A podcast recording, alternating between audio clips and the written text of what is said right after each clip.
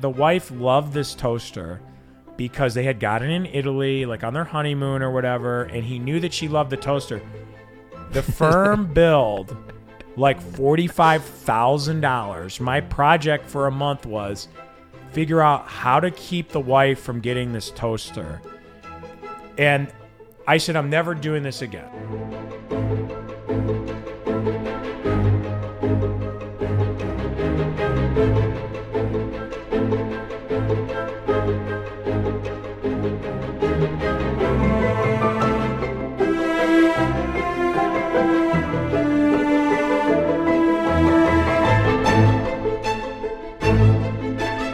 All right, everybody, welcome to another great episode today of Cases Gone Wild with me, your host, John Marko of Marko Law. Today, we have a very special guest who flew in all the way from Chicago to be on today's show, my good friend, Nicholas Cronauer. Welcome to the show, buddy. Thank you, John. Thanks for having me on. Always. Thanks for being here in Detroit. Remember, if you like the show, please follow us. Please share with your friends and family. Reminder if you want to watch us in video, you can go to our YouTube channel at Marko Law, Cases Gone Wild, and you can actually watch us. Uh, if you're driving or something, I don't recommend that. Please listen on your audio device, your Audible or whatever. Uh, so let's get right into today's show. Nick, I've known you for a long time now. We're, we're kind of in similar ages of our practice, Correct. I think. And I met you out at Jer- at a Gerry Spence event, didn't we The meet? Chicago Regional. Chicago Regional, where we went to a trial lawyers uh, event together with with uh, Gerry Spence, was it, or Jerry- was it something else? That was the, yeah, it was Gerry Spence. Gerry Spence, and then we've been to uh, a lot of things together across the country. I've we've watched each other's careers kind of grow over the last decade or so, and uh, I'll tell the viewers a little bit about you. You're you're based in the greater Chicago area in Illinois, Yeah, right? correct. You've done cases all over the country. I know you've done some stuff in Indiana, done some stuff in other places. You went to Illinois State University. You graduated the same year that I graduated in undergrad in 2008. And then you went to Valparaiso University for law school, and you've just been killing it ever since. I know you first started working with your dad, and you've kind of taken over, developed, grown the firm, and focused on personal injury. Yep. You have a diverse practice like me, right? You do like PI, governmental stuff, med mal. I mean, you kind of do it all. Yeah, as you know, when you kind of start doing your own thing, you don't really have the opportunity to be selective. So you just kind of start developing a niche, and that niche can be trial work, but there's a lot of things that include trial work, right? Yeah, right, right. So, what's it like in Chicago? You know, that's kind of known for us plaintiffs injury lawyers as kind of like a mecca, right? Like people always say that Chicago has good juries, they have good courts, the good law. It it's definitely great for plaintiffs. I mean, like everything, there's some bad things. Um, we got bad dram laws. We've got you know the unanimous verdict is tough, but for the most part, it hasn't stopped many people from getting monster verdicts. Doing great job getting good verdicts, but you know definitely more plaintiffs friendly than defense. And how's Chicago nowadays, man? You guys are getting a bad rap on the news, dude, with like crime and stuff. It's like Detroit back in 2008 when like Detroit was on the top of Forbes. You don't hear that about Detroit anymore, but uh, you hear it about Chicago now. Is it overrated or what? What's going on there? Absolutely overrated, and it's funny you say that because the first time I came to Detroit was to meet meet up with you, do something case or whatever. And it's funny because I remember having those same thoughts. Here in Detroit's so bad, and you can see it. It's not right when you Yeah, get there. yeah. Same thing with Chicago. I mean, it's like anything. There's bad parts. Parts stay away from, but overall, it's a lot of just perceptions, reality, unfortunately, and media controls the narrative, and the narrative is it's dangerous, and people think that, but it's it's overall. I've always safe. had a great time in Chicago, man. I we've I had some cases there. We worked on some stuff. We had an expert depth there, and you guys have the great deep dish pizza. So for for sure. Lou's, Gino's, all that. yeah, well we'll have to we'll have to get together soon outside of this in Chicago. But tell us about some of your crazy cases and what it's like practicing in the greater Chicago area. Because you know you're on Cases Gone Wild, so I hope you brought some good ones for You us know what? today. I'm trying, trying to keep up. Um, so I, I got some. I don't know if they're wild enough for John Marko because I know you're pretty wild, but see well, what we can do. if they're not wild enough, I'll I'll cut in with some of my wild stories. So Sounds good. So, you know, it, it's funny because when I graduated, similar with you, basically kind of started working with my dad, right? Wanted to do the big thing downtown. Didn't work out. Lots of lawyers unemployed at that time. So, um, started working for him. He was general practice. I wanted to do trial work, right? So, one of my first trials at the time, he didn't really have a PI practice, you know, handful of smaller kind of the whiplash cases. But um, my first trial was a criminal uh, first degree, not first degree. See, I don't even do criminal stuff anymore, but basically a, a felony felony trial for a guy who um, was a bad neighbor dispute. Um, okay, so just so our viewers know, a felony obviously that's that's bad, but that means you can go to prison, Cor- right? Felony is at least in Michigan, it's more than one year of punishment, which is means instead of going to the local jail, you go into the pen. Cor- correct. I mean, it's a serious charge. I believe it was class three at the time. You know, not a misdemeanor. I mean, you're you're going to jail for over a year, which generally means prison. Granted, you could get probation, but you know, then you're a felon, right? Yeah, and you can get like there's all kind of laws for felons like you can't have a gun. You have to it's on your record you're known as a felon for the rest of I mean all kind of stigma, all kind of bad stuff. So this is big this is bad news, Bears. Bad news, big deal. Um, I mean, the case, quite frankly, was was ridiculous, right? Well, what is it? What do you mean a neighbor dispute? So, uh, you know, suburban neighbors that can't get along, they had a dispute over someone having a campfire in their backyard, which then spilled over to a hose being thrown, which spilled over with my client at the time getting charged with misdemeanor assault of his neighbor. Okay, but that's not this case misdemeanor assault, right? Correct. So then what And happens? what's up with these bad na- like you always hear like these people going it's it's like the worst. It's I'm lucky that I've never had really bad neighbor disputes since college when we we did have bad neighbor disputes over like throwing too big parties and stuff, but you know, you leave. Uh, I can't imagine some of the, hearing about some of these horrible feuds like the Hatfields and the McCoys that seem to like go on for like decades and then you you're living next to someone that you despise and hate and creates problems. I had a case sorry to interrupt your your case gone wild here. I had a case once with this old lady in Hamtramck I don't know where do you at. know Hamtramck? No. It's like okay, Hamtramck is it's in Detroit. It's it's subsumed to Detroit, but its own little city, and it used to be like really Polish, and it was like the Polish all the all the Polish people lived there. But then as the demographics changed, it became a lot more diverse. You had uh, a lot more of um, a lot more of Arab Americans coming in. And the Polish people, you know, that creates friction sometimes when there's demographic changes Yep, absolutely. and there was this old Polish lady who was like poisoning the neighbors' dogs and cats, throwing stuff over the fence, and she got charged criminally. I mean, it's just crazy to think of that you have to worry about that. But anyway, sorry to digress. So no, no. I mean, it's a similar situation, right? Becomes emotional, doesn't come practical, reasonable. I've got my own neighbor situation right now. We can talk about that maybe, maybe next year when that's resolved. But um, Yeah, no, I, yeah. I mean, the truth gives you anxiety. You just want to live in peace, and neighbors don't get along. But, um, you know, these neighbors didn't like each other, and it, it's funny because I do think there might have been some issues um, with demographics, right? But anyway, that's beside the point. But so my guy gets charged with assault, misdemeanor assault, which no big deal for what? Throwing a hose? for throwing a hose at the neighbor because they were fighting over smoke. Did he chuck it at her head or something, or what? Just because it threw it in his direction over the fence and got near him and oh, put he him threw in, it over the fence. correct. Okay. So he gets charged with with assault. You know, neighbor calls the police. Oh police my show up. god. Well, then from there it just dovetails into the neighbors can't get along and calling the cops all the time On each other on each other. Over stupid over stuff, probably. absolutely stupid stuff, right? Anytime they do something, cops get called.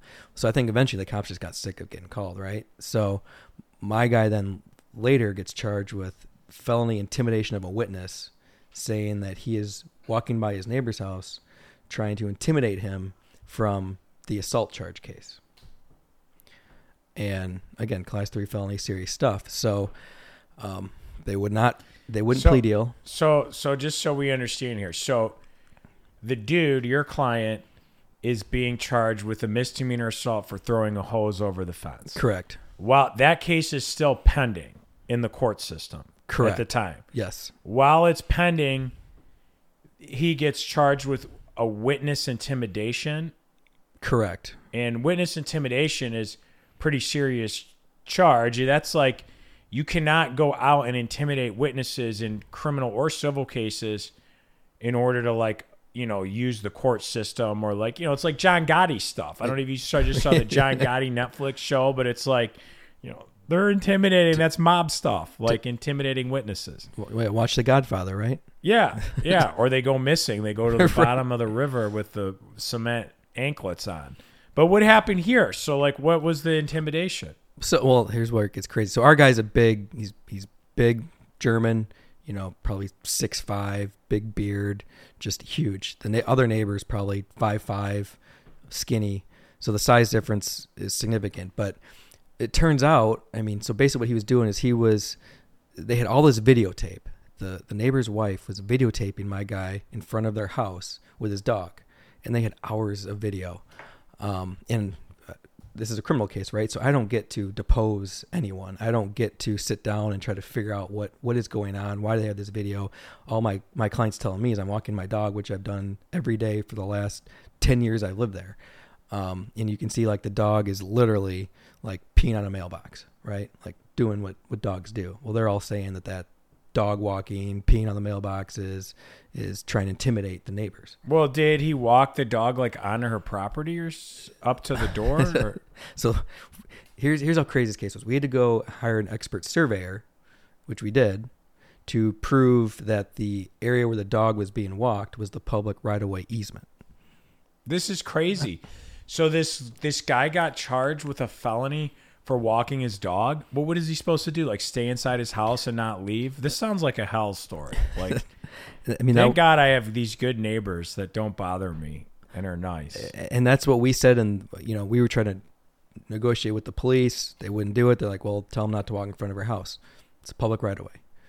It's surveyed. It's the neighbor. Uh, well, what is he supposed to do? Like walk around the block or something? It- it- That's Pretty much. crazy.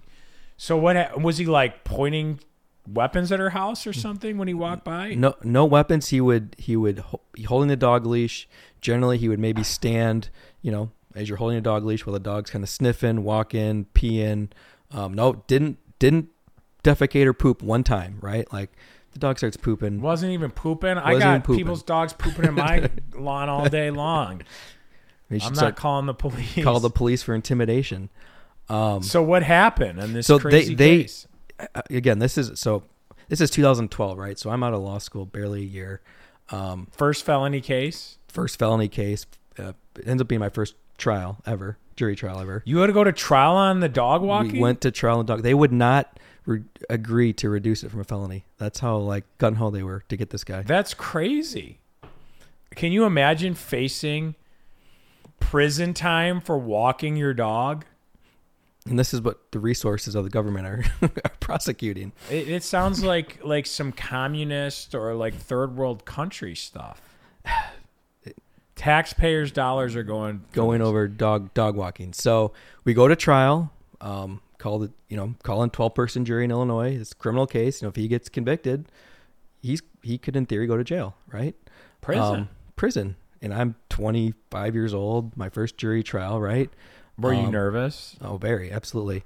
Um, I remember I knocked over, so I was trying to fill my water up, I think, before opening. I freaking knocked over the water all over the table. Um, Which makes you even more nervous. exactly.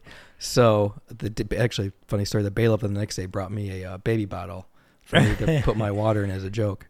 But, um, no, so we went to trial. I remember in opening, I told the jury that, you know, we're here for a felony case, which is crazy. And the state objected and moved for a mistrial because apparently I didn't realize this then. Um, apparently, you're not allowed to tell the jury what the charge is, which to me seemed foreign. But I didn't. E- I didn't even know that. You can't tell the jury what the charge is. Well, don't they have to decide? they know the charge and that it was intimidation of a witness, but you can't tell them this is a class three felony, which is what I did. okay, I didn't know that. I didn't know that I, I mean. I don't know. I've been practicing for shit, fifteen, almost two decades. I didn't know that. So what? So what happened? Did the did you get a mistrial then? No, so luckily, you know, the state objected. They filed a motion for a mistrial, saying how bad of a lawyer I was for doing that. But luckily, the judge Denied it. And the judge probably knew you were new and like probably scared like a deer in the headlights, anyways. For you know, if you do things by accident or even ignorance, like like that's excusable. Normally, judges are pretty chill, right? Yeah, she Depending. Was, she was good, nice, chill, and very respectful. 'cause, you know, judge could really intimidate a new lawyer who's Sure. first sure. trial. So, but uh, there's like a four day trial, and ba- and basically how it ended, we won, not guilty. Um, and I still remember that first like deliberation, right? I'm sure you probably remember yours. Just that sickness in your stomach, right? Like, what else? I can't do anything else. It's out of my hands. Yeah. To me, the worst part of a trial, well, there's there's two. First is getting ready, because it's just so stressful leading up to the trial. Once I'm in the trial, I feel great. Usually, you know, even if things aren't always going my way, I'm I'm I'm in it. I'm in it. I'm in it. You know, you're like the man in the arena. Yep. But like getting ready sucks. But the only thing that sucks worse is when you are waiting on a verdict and you just are sitting there and you can't do anything about it and it's like all out of your hands it's completely out of your control because give having control gives Mm-hmm. you at least a feeling of kind of empowerment right For like, sure. like i can do this different i can do better i can you know control Mm-hmm. this i can control it. when you don't feel in control at all that's really a tough feeling It's the only thing about trial work I will say. Usually trial work, you know, it's exhilarating. It's the one part of trial work, and it's gotten better now with doing lots more trials. But that pit in your stomach, like it's out of my control. You know, twelve strangers are now going to tell me that I do do a good job, do a bad job. Um, so I remember that to this day. I could, you know, trying to eat lunch, couldn't eat lunch. I was just so sick to my stomach. Yeah. and, and it's one thing. I mean, I don't want to um, belittle belittle anyone. I mean, everyone's case is big to them, right? But I mean, if you're looking at life, not life, but time behind bars, I mean, that's a big deal. Yeah, that's a big deal.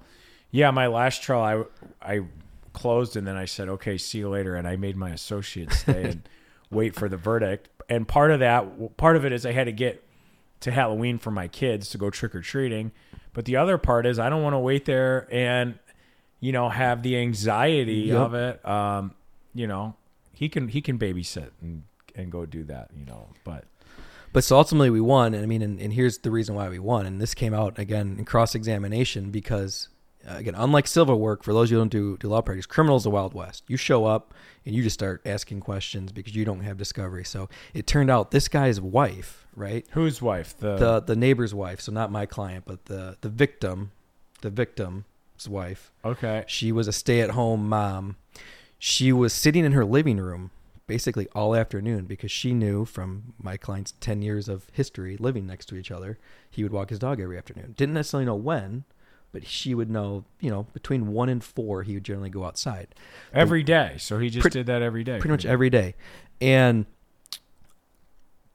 the weird thing is the way the houses were were set up, she couldn't see when he would actually leave his house. So she had to sit in her room in such a position she could see off her neighbors across the street window pane as like a mirror and she would see the flicker from the garage door would go up and then my client would walk out with his dog would do a lap because they're in kind of like a, a big loop subdivision come across and that's when she knew to start videotaping So she literally was like, it was a setup. it was an absolute setup Setup. She waited there all day because she knew this dude liked to walk his dog to catch him walking his dog and then said we were intimidated. That's messed up, isn't man. that crazy People, people, that's savage. Like, look, I've been, I don't always get along with everybody, but I, I can't imagine setting up a neighbor and putting them in potential prison and ruining their life over. a garden hose. I mean, hose what, what did it all start over? a garden hose A garden hose. garden hose yeah That's Not- crazy. I don't even remember what happened with the garden hose case, to be honest, but that case I'll never forget. The Dude, that's crazy.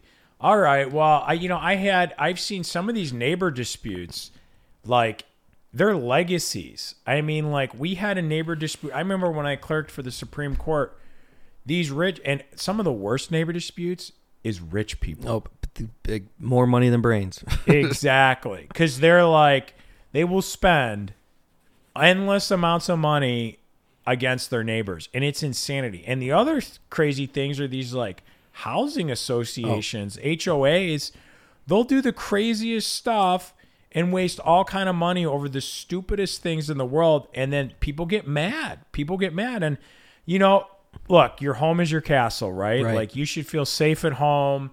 You should be able to go home and chill. Uh, and I can't imagine, but we had this case at the Supreme Court. And so that just tells you right there it's a property dispute that's all the way up at the Supreme Court. And they had spent, each side had spent probably hundreds of thousands of dollars. So it's like first world problems, like these rich Right. people who had it wasn't even their primary residence. It was they had Probably these as, at a lake house, right? Lake always, at, house. always at a lake house. always at a lake house, and there was an easement dispute over if they could build something on this easement. So an easement is like you they needed to use the other person's road or whatever on their property to get to their property. Yep. Otherwise their property was landlocked. I mean they'd have to fly a helicopter in. So they had an easement like for I don't know, 80 years or something. And then like a new and then like somebody pissed somebody off. So they're like you can no longer use the road anymore. And they're like, "Well, I can't get to the house without using the road." And then one person built something and it like obstructed the view of the lake for the other person. So they just sued each other. And this case went on for eight years, hundreds of thousands of dollars over the stupidest thing. Uh, it's just a shame how how those things can kind of spiral out of control. It's almost like family law, right? You see in family law, yeah. people like fighting with each other over the stupidest things because it's not even really about what's going on. It's about their emotions and their hatred for one another. I- mean, again, we don't do family law anymore, but again, when you're starting, we did a little. I mean, I did a little bit of family law, right? Before I had um, my cases now where I don't have to do family law, but no, and it's exactly right. It becomes emotional. It doesn't matter how great of a result you got. I remember we got someone like uh, seventy percent of the assets, right? And she was mad. She wanted more. It's like, just- Yeah, yeah. I I had one, so I knew I was never going to do family law when I was a summer associate. So for our viewers, summer associate is like you work at a law firm during the second or third year of law school during the summer. So you get out of school for the summer, you get a job at a law firm. They treat you, they pay you a lot of money. They pay you like you're a mm-hmm. first year lawyer and they wine and dine you because they want you to come work there. They don't tell you how bad it is and you, that you're going to be working 100 hours a week, right? a facade, right? Yeah, it's all it's all a fantasy, but it's a nice fantasy back then because as a poor broke law Right. student, uh, I was drinking red wine for the first time in my life, and uh, Expensive red wine, Boone's right? Farm, right, right, and getting paid a lot of money uh, for the summer, and you know, so anyways, they make you rotate through at this particular big firm. I worked at a big firm one summer, and they make you rotate through all the practice groups. I didn't want to do that. I said, look, I said, I'm going to be a litigator. I want to be a, a, a trial lawyer. And they're like, no, you have to go through these groups. So I had to go to the family law group. And my project was, again, people with too much money. It Especially was a firm like that. That's like Yeah. fu money. uh, FU money, right? And so it was a divorce case between this ultra wealthy guy in Grand Rapids and his wife. And my research project, Was he cheating on her? uh, I don't remember what broke them up or not. I just remember they hated each other and they were both spending all of his money on lawyers. And uh, my research project was she had a toaster that they had gotten when they went to vacation in Italy. And it was a nice toaster, but it wasn't that nice, dude. It was a toaster. It's a toaster. What can you do toaster? It Get was like a a, cappuccino machine. right? Yeah, it was a toaster, and she, the wife, loved this toaster because they had gotten it in Italy, like on their honeymoon or whatever, and he knew that she loved the toaster. The firm billed like forty five thousand dollars. My project for a month was figure out how to keep the wife from getting this toaster, and. I said, I'm never doing this again. I said, this is the most despicable, disgusting thing. Waste of waste resources. of time. And i felt like a waste of a human being. I'm trying to keep this wife from getting this toaster that she loves. And the only reason he doesn't give a shit about the toaster he doesn't want her to have the toaster. And so i was looking at the legal bills and i almost like fell over in my seat that this dude's just throwing all this money at it. I said i said i this is not going to be my life. This is not going to be my future i'm never doing family law again So you're what, 25 at that point? Not even? uh, 26 at the t- no no 25. I was 25 at that time. 24, 25. Imagine then being like the 45 year old partner who's got to come home. The wife or kids ask, "What'd you do today, Dad?" Oh, f- fought over a toaster. Tried to screw Yeah, this, tried to this screw this lady. divorcee out of a toaster. God, so I'm glad we don't have to do that, and here we are today. So yeah, I, I don't, know whatever happened. I don't even know who got the toaster. If you're out there in Grand Rapids and you're the toaster client, uh, feel free to reach out to us. We can give you a little. A little special that our viewers would like to hear who got the toaster. Who got the toaster? Maybe they split it in half, one slice for each. They, but I don't know. So okay, well, so real, tell- real quick, we should have done said, "Give me 25 grand. I'll fly to Europe. I'll buy another toaster, and I'll bring it back, and we can both have a toaster." Yeah, he he didn't. It wasn't about him getting the toaster. He would have probably stomped on it and threw it away. It was about her Not- not, getting the toaster. So, anyways, all right. But this is the crazy stuff that we deal with. People do do crazy stuff, but it makes what we do, I think, a lot better when you have like a meaningful case where you can really do justice. And it ain't the toaster cases. I'm sorry to all you family law attorneys that are listening to this. I know you do a lot of great stuff. Just it's not about the toasters, guys. So what so tell me about some more crazy cases. Uh, have you ever done a toaster case, like a toaster malfunction case? I have not done a toaster malfunction case. We got some of those um, pressure cooker exploding cases Okay, pressure Um, cookers. Pretty early on, but yeah, no, no toaster. All right. cases. Well, what about another real crazy case that you've done from bring in the Well- Chicago? Well, yeah, let's bring in Chicago. So when I talked about, you know, Chicago's a great place. Illinois in general is a great place to practice law, right? We Yeah. Got, we got two things that are bad. Okay, twelve unanimous verdict. They tried to do six, got struck down by the Supreme Court. So we need twelve unanimous for a verdict, which it's That's crazy, it's bro. to get a lot of people to agree to give lots of money. And and just so our viewers understand, in a normal civil case in Michigan, you only need six jurors to agree, and you do not need it to be unanimous. So, for example, if you have a case with eight jurors, once six in a civil case, once six jurors agree on the verdict, that's the verdict. So you can have two people saying, I'm not down with this verdict, Mr. Marko. As long as you have six that agree, you're good to go. In federal court, it's different. You have to have a unanimous. In other words, every juror has to agree. So you can have one holdout who screws up the whole case. And if one person refuses to go mm-hmm. along, then the case is mistried and they have to start you have to start all over again but even in federal court here so we just did a case it was only six you only needed six unanimous jurors in a civil case the more jurors that you have for unanimous Yeah, the harder. harder it is because it only takes one and that's a lot of people to be deliberating uh, so okay, so that's one thing in Chicago. 12 unanimous jurors on a civil case in state court. I didn't know that. And then the other bad thing is dram shop. So Illinois dram caps damages, whether you've got in a car crash, whether someone dies. All right, Dram Shop, for those of us who don't practice in this area, is a special law that you can hold businesses accountable if they overserve someone alcohol and then they hurt someone else. So, for example, it, it's most commonly done in somebody goes to a bar, they're wasted, slurring, falling over. The bar continues to serve the person. They get completely blottoed. They go out to the parking lot, get behind the wheel of the car, drive onto the highway, and kill somebody.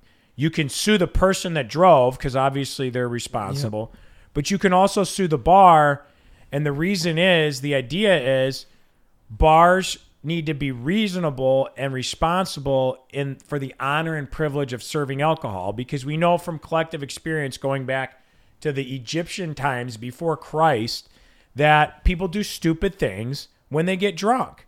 And so, yes, we have lots of bars and restaurants, but uh, if you're going to serve people booze, once they get wasted, you got to cut them off, Yep. or or people can get hurt. So that's that's that law. So tell us why that law is bad because it's tough here too to do those cases. But, But, do you have is Michigan have caps on dram? no, we do not have caps. So we have caps. So the most you can absolutely get, and I I haven't checked in a while what it is, but it's around hundred thousand dollars. If someone dies, What? If someone dies, it's somewhere around hundred. Wait, so you're telling me a guy goes into the bar, takes 30 shots, in the middle of the day, is wasted. The bar just keeps serving them, says, Here's your car keys. And they go and run over a little baby who's walking down the street in a stroller. The most that they can get for that baby's life is $100,000. I sound like a lawyer. Most likely, yes. Oh, that's horrible. So I'll tell you how. That's about, not fair. about this case. Um, but yeah, and if you don't die, it's under hundred thousand dollars. That's crazy. So which makes it those cases tough because there's no risk. Why do they the do this? They let you guys like your bars in Chicago. Yeah, I mean the uh, the alcohol lobby apparently is strong yeah. in Chicago, wants other things. So Goose Island, baby. They Yeah, exactly. Um, that and the insurance insurance industry is based out of Illinois, so that might have have some say. But but there are exceptions. Um, so if you can prove an act independent of the service of alcohol, you can get general liability. All right. Well, what does that mean in English for our viewers? Perfect. So basically, you can prove that the bar did something that brought about the death or the harm other than serving alcohol. So just general negligence, I guess you would say. Correct. So, well, in theory, though, like, how does that work? Like, other than serving out, I mean, what can the bar do unless the bar's like driving the car? great question. And so generally, it happens a lot of times with uh, bouncers hurt someone. Okay, Um, bouncers forcibly evict someone from the bar and they get in a car. it's like a bouncer drive. assault. Okay, Bouncer assault. Um, so in our case, we we ultimately were able to get around the dram. Oh, it's on appeal, but um, through trial court, we were able to get around the dram. And what happened in your case? Well, so what happened was I get this case right. Um, I demand the, the caps. Hundred thousand. Hundred thousand. In other words, it's a, it's a tragic. Well, what happened? Just case. tell us. Like, is your guy messed up? he- your guy died. Died, passed away. Yeah, but the driver and the passenger died. Okay. Terrible, horrific fireball car crash case. Oh my god. Um, so I get the case, demand the limits because it's too low for a death case. They tell me to pound sand, won't do it. Um, so we end up having to try it.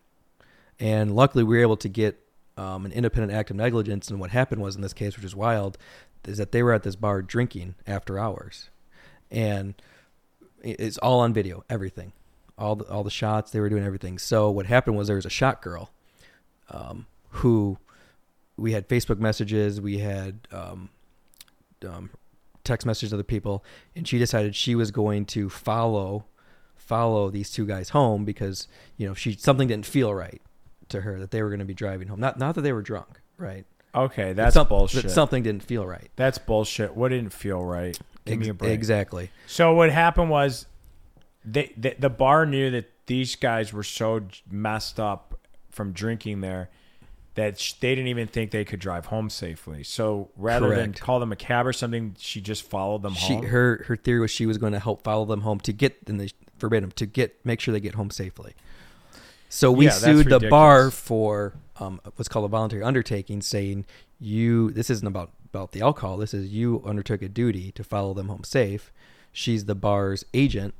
You were negligent in doing yeah, that. yeah. Okay, yeah. We have the same type of doctrine here. There's like a famous case uh, with the Boy Scouts where a Boy Scout troop leader said, I'm going to take your kids, make sure they get home safe from the Boy Scout meeting.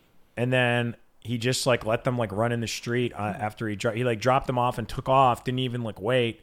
They get smoked by a car and the they got sued because the idea is you take you don't have to they didn't have to drive them home but once you decide that you're going to do it you you can't be an idiot Exactly. right and following drunk people is not the best choice to make sure they get home safely, right? So, you know, there was a whole there's a whole bunch of issues. They fought that, fought agency, fought this, fought that, but you know, ultimately again, we got a verdict, got a great verdict, exceeded the dram limits. We got four million dollar verdict. oh wow Um, congratulations that's huge Thank you. Like I said, it's still on appeal, so knock on wood. Yeah, but yeah. but here's what what's crazy. So like I said, this whole night's on video, right? And, and the insurance company is just defiant the whole time, right? Like your guy's your guy's drunk, he's at fault.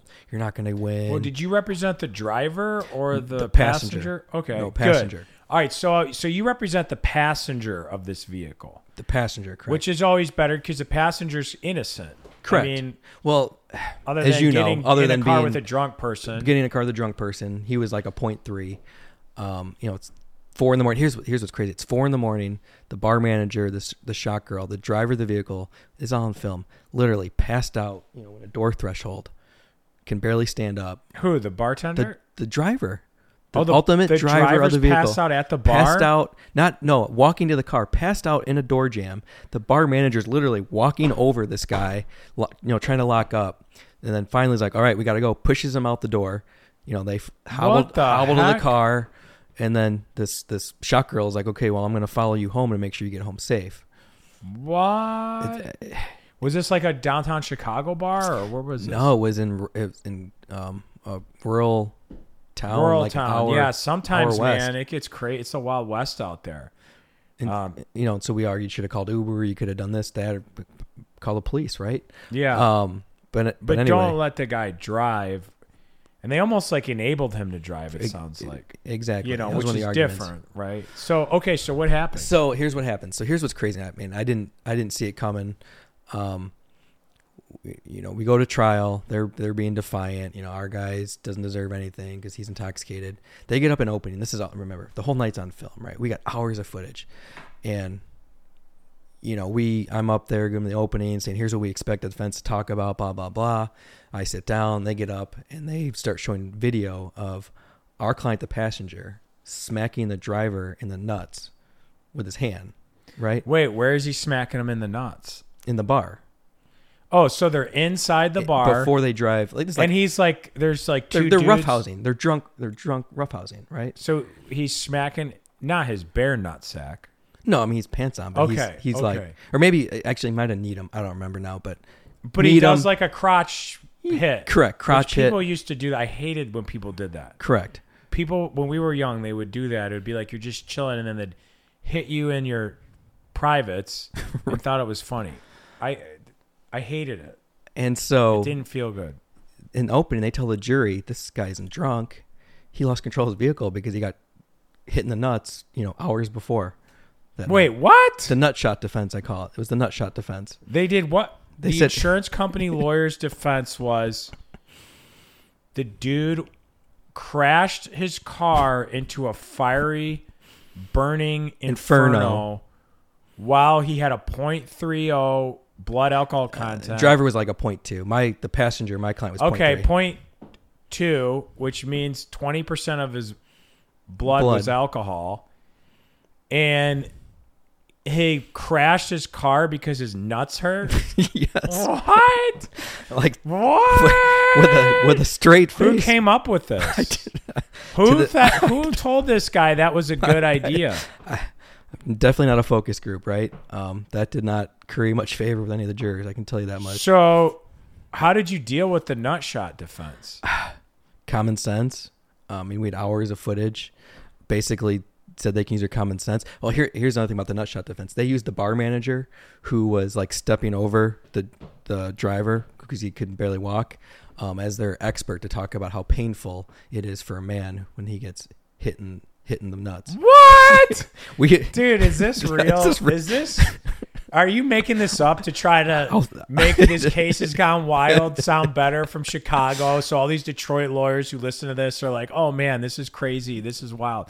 I'll send you all the transcripts. So did he, did the appeal. attorney move to qualify the guy as an expert in testicular trauma or we, what? we objected, you know, and to the judge's benefit. I mean, at that point, it's like WWE. Just like they heard it. So what? go. So the guy testified like based on personal bar knowledge that the nuts that were hit caused a car crash two somehow- hours somehow later. impacted his inability to navigate a turn um, and crash into a tree. And obviously, I don't mean to laugh. Tragic outcome, but Was like was there any autopsy performed that where they indicated the nuts had been traumatized? no. And it, it's it's funny because an autopsy was performed. Um, and their argument was to get around the, the BAC. They had brought in an expert who said that the Inferno, the vehicle's Inferno, um, changed the blood toxicology. So the blood toxicology wasn't accurate. What? Dude, what is wrong with people in the greater Chicago area defending these cases? Who th- th- I did you ask the expert did his getting hit in the nuts cause the crash? Oh, absolutely. And what did he say? I mean, basically, all he would say is, all, all I'm here to render opinion on is that he wasn't, you know, Yeah, the, the blood. I'm he not did, here. He did. He did. I have no comment on the nut shot defense, dude. Well, what's up? I gotta tell you something, okay? And I don't mean to be offensive to anyone in the greater Chicago area, but I've had some cases over the years with attorneys from Chicago, defense attorneys, and I gotta tell you, as a general rule, and I hate to lump people together like this, they've been very difficult to deal with. They've been uh, very dishonest. Uh, uh, the ones that I've dealt with, they've been very hard headed and kind of like weirdly aggressive. Like not like just like very weirdly aggressive. Is this something that you find you deal with a lot? And I hate to lump people in and say maybe it's just the Chicago attorneys that I've gotten on my cases, but they've been they've been real difficult to deal with. Here's what I will say. I'm used to it, so to me, it's normal, right? But you know, I've got a lot of other plaintiff lawyer friends from around the country, and that's a common question I get from basically anyone that ever has a case with Chicago lawyers. Like, is this normal or is this like abnormal? So What do you think it is? Like what is I- it about? I, you know, I think you know we we met, we've become great friends over the years. You know, we kind of have a bond in what we do, and we help each other. We Right. share, and I feel like the defense mindset's very competitive, like zero sum game. Worried about losing their adjuster, their insurer, and they don't. It, there's a lot of law firms in Chicago, and so I think it's them feeling like they got to protect themselves. Like self preservation? correct. Yeah, it's different on the defense side. I feel like a lot of times, and there's exceptions to this, but defense attorneys from one firm don't want to help out defense attorneys from Yep. another firm because they're scared to death of losing the client. So, like, let's say you have State Farm Insurance Company or whatever is your client. You want to make sure that that client doesn't go to any other attorney. They almost want to see each other fail. Yep. I mean, see the attorneys outside their firm fail because that will be beneficial to them because they can get more clients, make more money. Yep. Whereas I kind of see it on the plaintiff side generally as you know a, a rising Tide. tide. lifts all the boats and all the ships. So Well, like you in know, the Dram case you talked about, I mean, you had influence in that verdict. You probably didn't know it, but we talked about it. I asked you for advice and help, and Yeah. you know, you've done a lot of Dram cases, kind of helped me navigate what you think I should yeah, do. I think I sent you some of my uh, voir dire For and sure. my opening and closing on that. And if we were defense lawyers, you'd tell me to go Go pound sand. Yeah, yeah. I don't want to help you. I hope I hope you lose so then I can right. I'll get, take get your yeah. client. Yeah, right? who's your adjuster, by the way? yeah, yeah. Let me call. Well, hopefully, I, that dude with the nutsack defense guy. I mean, can you imagine writing that up to to the adjuster? Because these defense attorneys have to like tell their insurance company what they're going to do. Like, I wish I could see that letter. Like, all right, we're screwed. Uh, this was a fiery inferno, and they have video of the guy blasted. but I got an idea this is gonna win. three hours before he drove his car wasted and crashed it into a tree or whatever he got slapped in the, The nuts. nuts. so we're gonna tie that in to the crash. to the crash and he had a sudden pang of pain in his nuts although no nobody can prove it and then we don't have a nutsack expert so we're gonna call the female bar manager. the female bar manager oh, because she had brothers. That was why. Oh, she had that's brothers? how that's how she was qualified. You she had brothers. be kidding me. She didn't even. I thought it was a guy. At least he could say, "Look, I've No. been hit in the nuts before. It was horrible. It caused me very difficulty in driving my car home." They didn't even have that. Can you imagine that write up? And the insurance adjuster's like, "Oh yeah, yeah, like let's winner." do it. Let's do it, winner. Run with that." Did the jury? Did you talk to the jury afterwards and ask them? Yeah, they didn't buy that at all. Did they think So- it was so here's what- offensive? Um, no. So again, here's a crazy part about that story. So the 12 unanimous, right? We had one juror want to give us 100 million, A hundred million? who who was a yeah, a middle-aged white male, and we had a young white male who wanted to give us nothing. Why? I think at when you're 24 years old, I think you're too used to the bar scene, right? That's my Yeah. theory. Um, and so a, ultimately it's a compromise verdict, but that just shows you to go back to the unanimous verdict issue how how tough it is to get people to agree. Yeah, yeah, definitely, definitely. Well, have you had any other crazy cases? Well, how about you ever have trouble with this unanimous verdict thing where you've had you know, juries fight or have problems with it. Uh, funny you say that because two trials ago it was my it was a med mal trial. Great. uh, Okay, so you're suing a doctor or something, medical Su- malpractice. Suing a doctor again. Tragic, terrible story. Um, we allege the doctor um, neglected the patient, bled internally after a routine outpatient hernia, ended up having a stroke. Um, Oh my God. Basically, become becomes bedridden. Right. So like a vegetable. nah, yeah. I mean, close, not quite Close. Close. Okay. Um, could still could still talk, but you know, In a bed. bed to wheelchair. Okay. Well, that's Need a lot of help. That's not good. All right. Yeah. So what happened? So two week trial. I mean, evidence is coming in well. Um, In these medical malpractice cases, guys, they're just tough. so you understand, they're tough, and they cost a ton of money. How much money did you have in, in oh, on the case? Oh, over a quarter million. over a quarter million dollars, all riding on the line. All you lose, you all lo- you lose it all. Yeah. You lose it all. Not many people would say, "All right, let's put two hundred fifty grand in."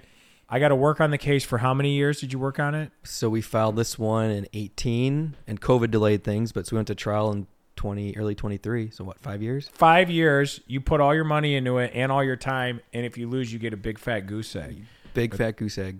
So what happened? So you believed in the case. Believed in the case, great case. Um, but again, you know, MedMal case like 80% defense win rate. Yeah. But anyway, so you got to be selective. But anyway, so you know, two weeks worth of trial. and are you feeling good about how trial went? Yeah, I'm feeling good. I mean, you do enough trials, you feel like you can kind of get a read on the jury, right? But Yeah, I don't know, man. Sometimes I never know. I never know till that juror sings Till the very end. Yeah, so two weeks. some I know, some I know. So we, we do closing. My closing goes well. Everyone's saying, you know, hit hits, resonates. Um, defense goes. Defense apologized to the jury for being a jerk for two weeks, which I thought was kind of ironic and funny. Was he a Um, jerk for two weeks? I mean, kind of, yeah. Pretty Okay. much. yeah, to be Yeah. blunt, yeah. Um, but apparently that's his style, right? Be a jerk, be a bully, and then apologize to the jury. Mhm. Close. Um, so anyway, so jury gets the case. I can't remember when, but basically, first day jury gets the case, right? Judge calls it at I want to say like 6 p.m. that night, and that that I'm feeling good, right? Like usually my experience, if if it takes a while, especially when you got 12, right? 12 jurors at a certain point, you're fighting over money, right? Um, so we go home that night. I'm like, okay, I think you know, I think we got this. We're feeling good. Come back the next day. Um, it's just me, the judge, the other attorneys. We're just sitting there, you know, waiting, um, shooting the shit, chilling. Um, a couple hours go by. I'm like, fighting over money, right? Um, we get first note around I think 11. Note comes out and basically says, uh, "We're deadlocked." Well, how long had the jury been deliberating at this point? At that point, I mean, this is a guess, but 10 hours. Okay, so the general rule for our listeners is for a plaintiff, in other words, for the injured person who's suing, the longer the better. Because if you get a verdict in, you know, a half an hour, you're probably mm-hmm. losing. I don't know the stats on it. My me, my anecdotal theory is 2 hours. Two hours, right? Now, look, I've had verdicts in 45 minutes that have been multi-million dollar verdicts, but it that's that's not uh, that doesn't happen all the time. So you got to be careful. Um, so okay, so you get this. So 10 hours. So you're probably feeling pretty good. I'm good feeling really good, especially MedMal case. because normally when it goes on that long, the jury's arguing about how much money to give. Correct. And the verdict form is usually so for those who don't know, when you look at this verdict form, there's like usually like what, 10 questions. It depends on the case. There might be whatever, but it takes time. They have to work through each question. So if they if they find against you and you're going to lose, they only need to work through one, One. question. Yeah, one you question. lose. The first question, if they say no, then you just lose. It's pack up and go home. That doesn't take that long. Right. But so normally long time is is good. So okay, so so what happened? So So around 11, we get the first note. Um, and the first note was basically, you know, we can't come to agreement. We're deadlocked. I think they used the phrase deadlocked. Um, what do we do? and so deadlocked is they can't come to an agreement, and because in Illinois it has to be unanimous, everyone has to agree together. One juror can hold up the whole case, right? Yep. And so in a deadlock case, what normally in Michigan, the judge will pull them out, tell them, look, I appreciate it or whatever, and then you got to go back in there and keep mm-hmm. trying. So in this case, they also put in the note it was deadlock 10-2. So we knew it was 10-2. We didn't know which side, but he told the judge 10-2. So 10 jurors on one side, two jurors on the other side. Correct. So in Illinois is the same way. So we have two deadlock instructions, right? And basically the jury's got to they don't have to ask for it, but once it becomes known they they are deadlocked, then the judge has to give it. So the judge brings them out, right? And you know, you know, the way the plaintiff's seated, I'm right here, I'm watching the jurors as they're coming out, trying to get a read. And I don't know why I could not I could not get a read when they walked out. Was it ten for me or two against me? So you don't know what's going on. So I don't I don't know. But what- you you know, I thought I could sometimes it's hard to look too much into reading jurors. Look, sometimes you know, like I've talked previously about cases where I've been arguing and they're saying hallelujah and you know, go get them, Mr. Marko. Okay, that's an easy read. But that that doesn't happen most of the time. Right. And jurors will. I bet jurors smile at me and be really uh, pleasant and then they rule against you. So I have gotten more skeptical of some jury reads over the years.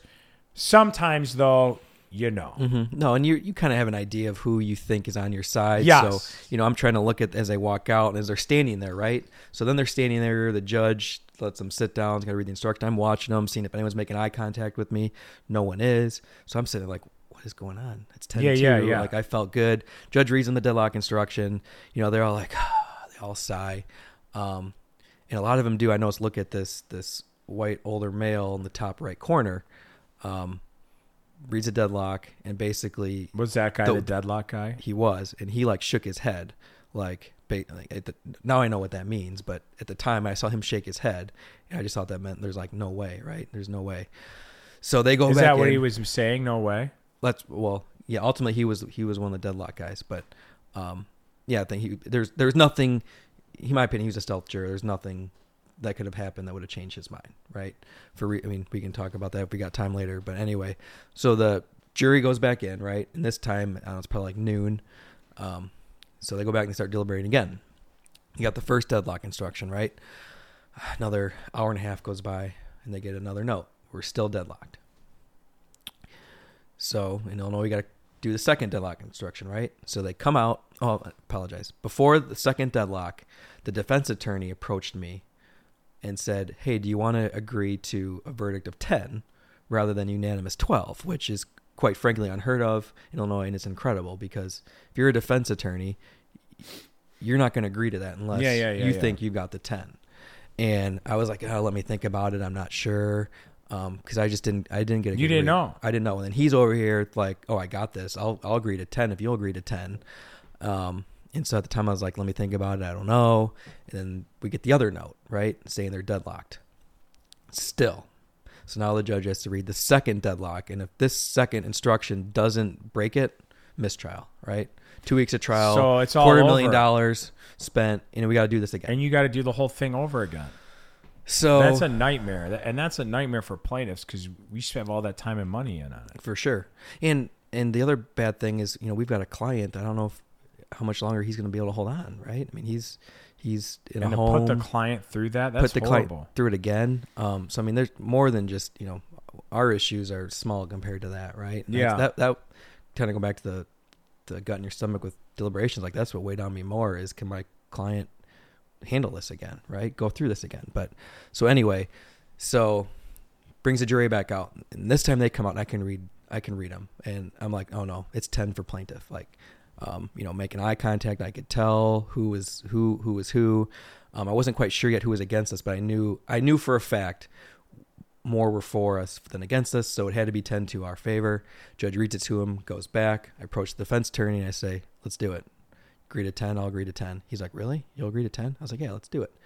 He said, "Well, I got to call my adjuster and see if she agrees." He's like, "I'm gonna recommend it." So he goes out in the hall. He's out in the hall for like 30 minutes. Um, calls to his adjuster. You know, he's pacing back and forth. He comes in. He's like, "All right, we'll do it. We'll agree to a verdict of 10, not 12, right? So we Mhm. just need a unanimous 10 out of 12." Judge brings the jury back out. You know, still feeling really good, and reads them the stipulation saying that the parties have agreed to a verdict of 10 of you. So if 10 of you agree, sign your name to the verdict form and then the case can And then we're over. done. And then we're done. And um, some of the jurors kind of kind of like chuckled and I thought that was good like basically like haha, you know, we're to win. Not you two that are holding this up. So the jurors go back, right? And this is like at this point in time, four o'clock in the afternoon. Jurors go back. It's a Friday, of course, and 15 minutes goes by, and the defense attorney looks at me. Even the judge is like, hmm, "Yeah, I would have thought they would have been back by now, right?" Um, 30 minutes goes by, and at this point in time, the defense lawyer runs into the hall, and the other attorney, there's two attorneys, runs in the hall, is on the phone, pacing back and forth, right? And so he comes in, he's like, "Huh, it's just really weird that they um they're not back yet." And I said, "Well, Mr. Defense Lawyer, you know, once you get past liability, you got to figure out damages, right?" Yeah. There's all the questions on how much money should the verdict be. Right. Right. So, you know, he, he didn't think that was funny. I, I thought it was funny, but he didn't like that. So, hour goes by. Hour 15 goes by. Note comes out. says we're deadlocked at 9 3. No. No. And so the one nine three in your favor. Well, ultimately, yes. But at the time, again, so this is now like, what, somewhere around 5. It's 9 3. And I, you know, it's all blurring out at this point, but, you know, I'm trying to do the analysis. In my mind, no one in their right mind would flip to save the doctor, right? If someone's going to flip, it would be to save the plaintiff verdict, right?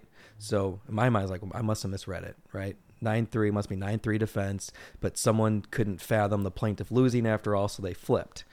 Um, and there was some brief discussion about whether we would step, stip to nine. By that point, everyone was so freaked out by what was going on that we didn't. So mistrial was declared. Um, luckily, Oh ultimately, God. the case the case actually settled before mistrial was declared. Um, but yeah, 10, 10 2. Um, juror Did you talk to the juror? We talked to him after, and they did in fact. Someone flipped for the doctor. Um, it was nine three plaintiff's favor. Jurors said they probably would have given ten million.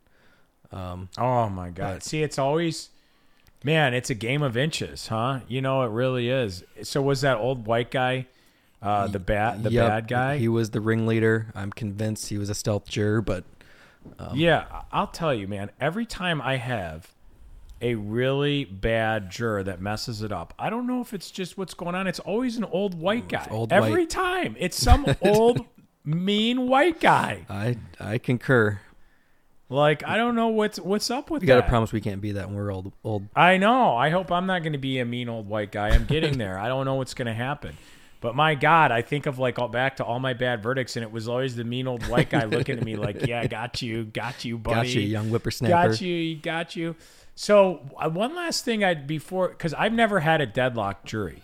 I, Uh, that I- was the de- defense lawyer. I mean, he's been practicing for I don't know 25 years, and I think he's he's said that's like normally the 1st they'll time. they'll work it out. I mean, normally like a long. Sometimes it takes a long time.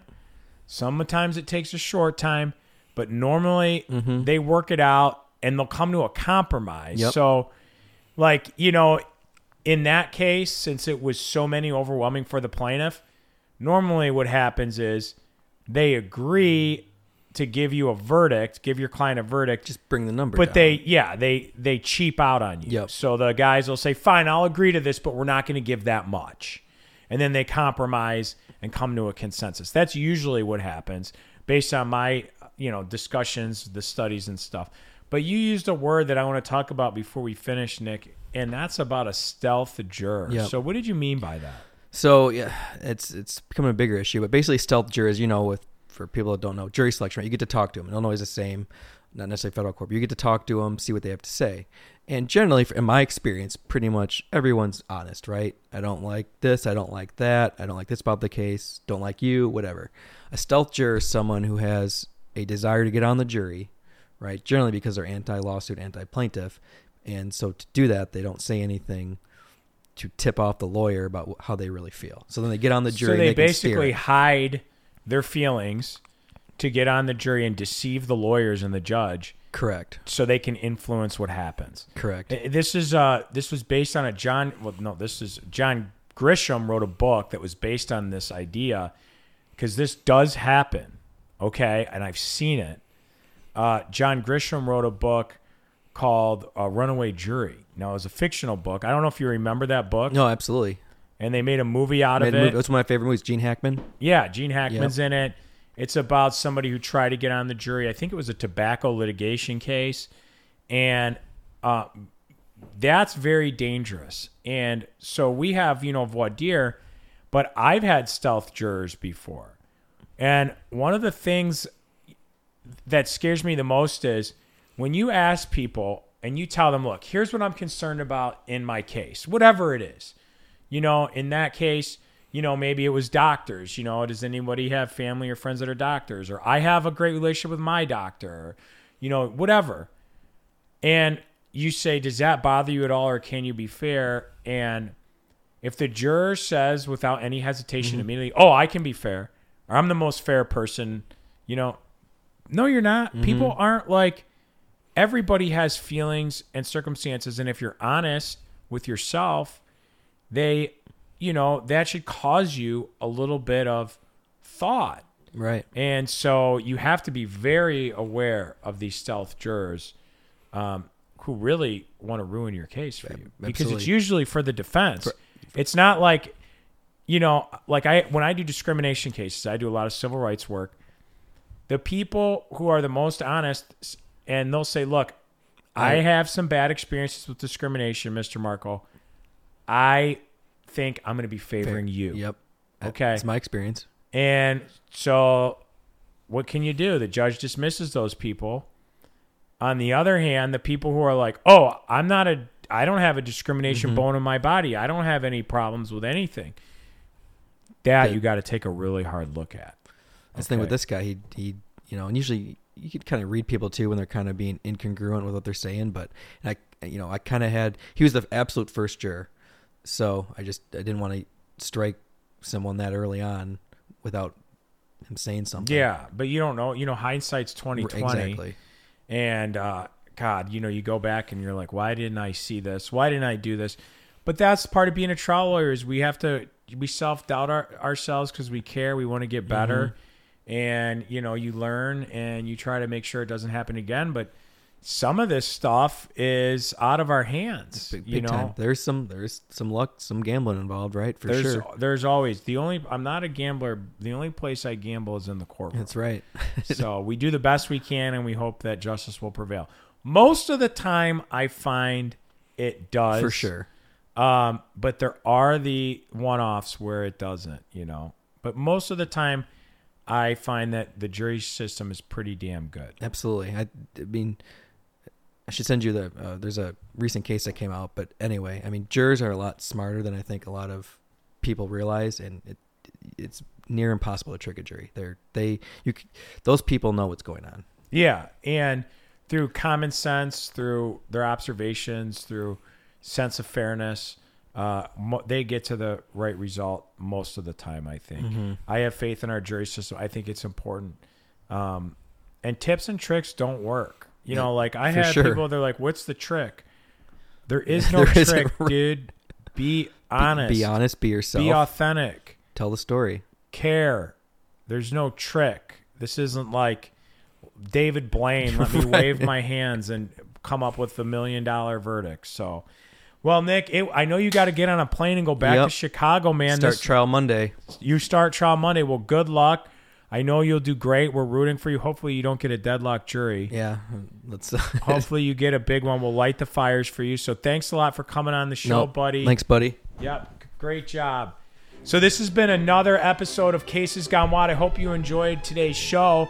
Please share this with your friends and family. Please like us on Facebook. You can watch it on YouTube as well if you want to see us in action today.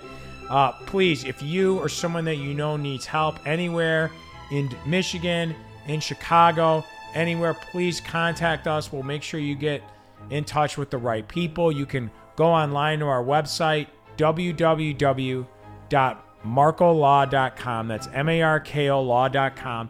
You can submit your case right online. You don't even have to talk to anybody. We'll make sure you get the help you need, or you can call us 313 777 7 Law. We'll see you in two weeks on the next Cases Gone Wild.